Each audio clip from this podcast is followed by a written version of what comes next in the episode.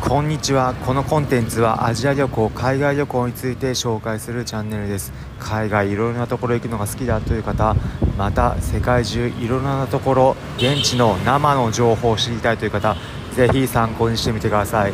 今回は海外旅行東南アジアのまあいいかスタイルというテーマでお話しします。海外いた時現地どんな習慣なのか旅行でいた時どんな空気感感じられるのか実体験をもとに紹介します。今回のコンテンツ東南アジアベトナムに滞在していてベトナム現地から収録しています。路上道沿いのカフェでゆっくりしながら今この音声収録していてもしかしたら路上ベトナムだとバイクの嵐クラクションだらけなのでクラクションの音が入っているかもしれませんがそれもベトナムの路地だとこんな感じなのかというところ音と一緒に楽しんでいただければと思います。今回紹介する東南アジアに関してベトナムしかりタイしかりラオスしかりカンボジアだったりフィリピンだったり他の国でも行った時に感じること一つあります、まあ、何かというとまあいいかという感じでのんびりとした時間が過ごしているというような形です。日本と比べると比較して感じるというところです。日本だと例えば皆さん電車に乗るときどういう風に乗るでしょうか。時刻表だったり時間が分かる乗り換え案内のアプリで調べて何時何分の予定の電車に乗るというような形かと思います。それに比べて例えば今滞在しているベトナムであれば路線バス乗ろうとした時時刻表存在せず大体の時間で乗るというような感じです。路線バス以外で例えば観光客だけが利用するような観光バスだったり空港直結の若干値段が高めのバスなのであれば時刻表もありますが一般の方が乗るようなバスだと時刻表はなく大抵の大体これぐらいの時間というような感じです、まあ、他にも1つエピソードとしてベトナムアイスコーヒー有名でカフェでコーヒー飲んだ時例えば値段が2万4000ドンだったとした時、まあ、日本円で日本円で言うと200円もしないぐらいなんですが2万4000ドンというふうになった場合支払いの時にお金が例えば2万2000しかないとなったとします。2万2000とあとプラスで持っているのが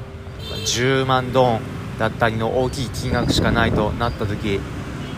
2万2000とあとは大きいお金しかないよという風になった時だとお店でああじゃあその金額ある分だけで細かい分だけでいいよという風になるケースもありました。2万4000ドンに対して2万2000ドンだけ貼って端数2000ドン足りないんだけどまあそこはいいよというような感じです。日本だときっちり細かい金額でその金額でお釣りもきちんと返される金額通りの値段になるということがほとんどというかまずそれで間違いないかと思いますがそこら辺ベトナムは緩かったです。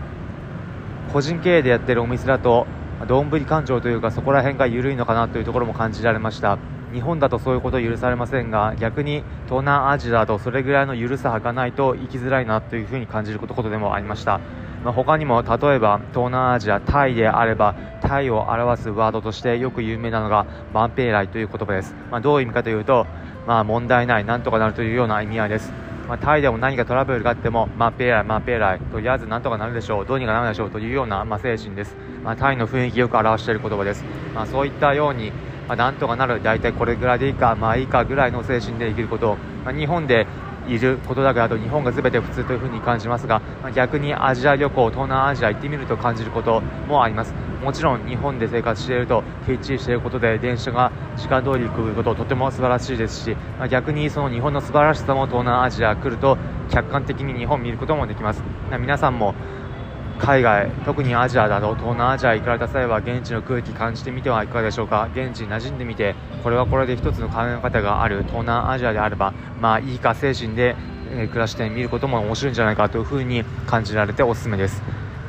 ということで最後に今回のまとめです。今回は海外旅行東南アジアのまあいいかスタイルというテーマでお話しました、まあ、東南アジア基本的にまあいいかのスタイルでゆっくりと海外旅行できるのでその東南アジアの空気感感じられるのでおすすめです。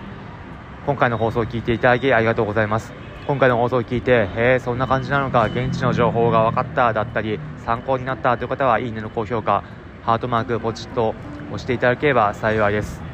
今回の放送以前にもいただいたコメント最後にご紹介させていただきます。以前の放送回海外事件簿アフリカで〇〇列車に乗った話という放送回こちらの放送回ではアフリカエジプトの鉄道日本でいうところの東京から鎌倉に行くような、まあ、観光地結ぶような列車に乗った時列車の中が冷えすぎてて凍え死にそうになったくらいめちゃくちゃ寒かったという話なんですが、まあ、その放送間にコメントをいただきました。このいただいたコメントを読み上げます。ひろちゃんさんからいただきました。暑い国でも羽織るものは必須ですね。とても参考になりました。ありがとうございました。というところでコメントいただきました。ありがとうございます。エジプトイメージ皆さんもされるところでいうとピラミッドで暑いというイメージありますし、まあ、実際外歩いているととても暑いんですが列車の中だけだとめちゃくちゃ寒かったです、まあ、東南アジアでも同じような感じで外は暑いんですが列車の中だったり建物の中だと冷房がきすぎてめちゃくちゃ寒いということがあるので暑さ対策はもちろんなんですが暑い国なのに寒さ対策で羽織るものがあると皆さんも現地行かれるときはおすすめです、えー、ひろちゃんさんコメントいただいてありがとうございました。今回のコンテンツもそうですしこのコメントなどいただいた放送回に対してを参考になっただったり自分もこういったところに行った時だと、まあ、こういった経験がありましたというもの、まあ、例えば韓国に行った時は辛いものがめちゃくちゃ辛くて困りましただったり、まあ、そういったコメントなども経験皆さんもありましたらぜひ気軽にコメントいただければと思います。ということで今回お聴きいただきありがとうございます。このコンテンツはアジア旅行海外旅行について紹介するチャンネルです。皆様が世界中アジア各地草に役立つ情報をお届けします。例えば現地での美味しいグルメ情報だったり日本人目線でここは行くととても楽しいという観光地の情報また安全に渡航する際に必要なことだったり怪しい人の見分け方これまで私自身海外約60カ国行ってきたので、まあ、ちょっと危ない目というかこいつ怪しいなというところも何回か目にしてきたので怪しい人の見分け方なども紹介していきます。お面白そうだったりまた聞いてみようかなという方はぜひこのコンテンツフォローボタンポチッと押してみてください。それでは今回お聴きいただきありがとうございました。また次回世界中アジア各地現地でお会いしましょう。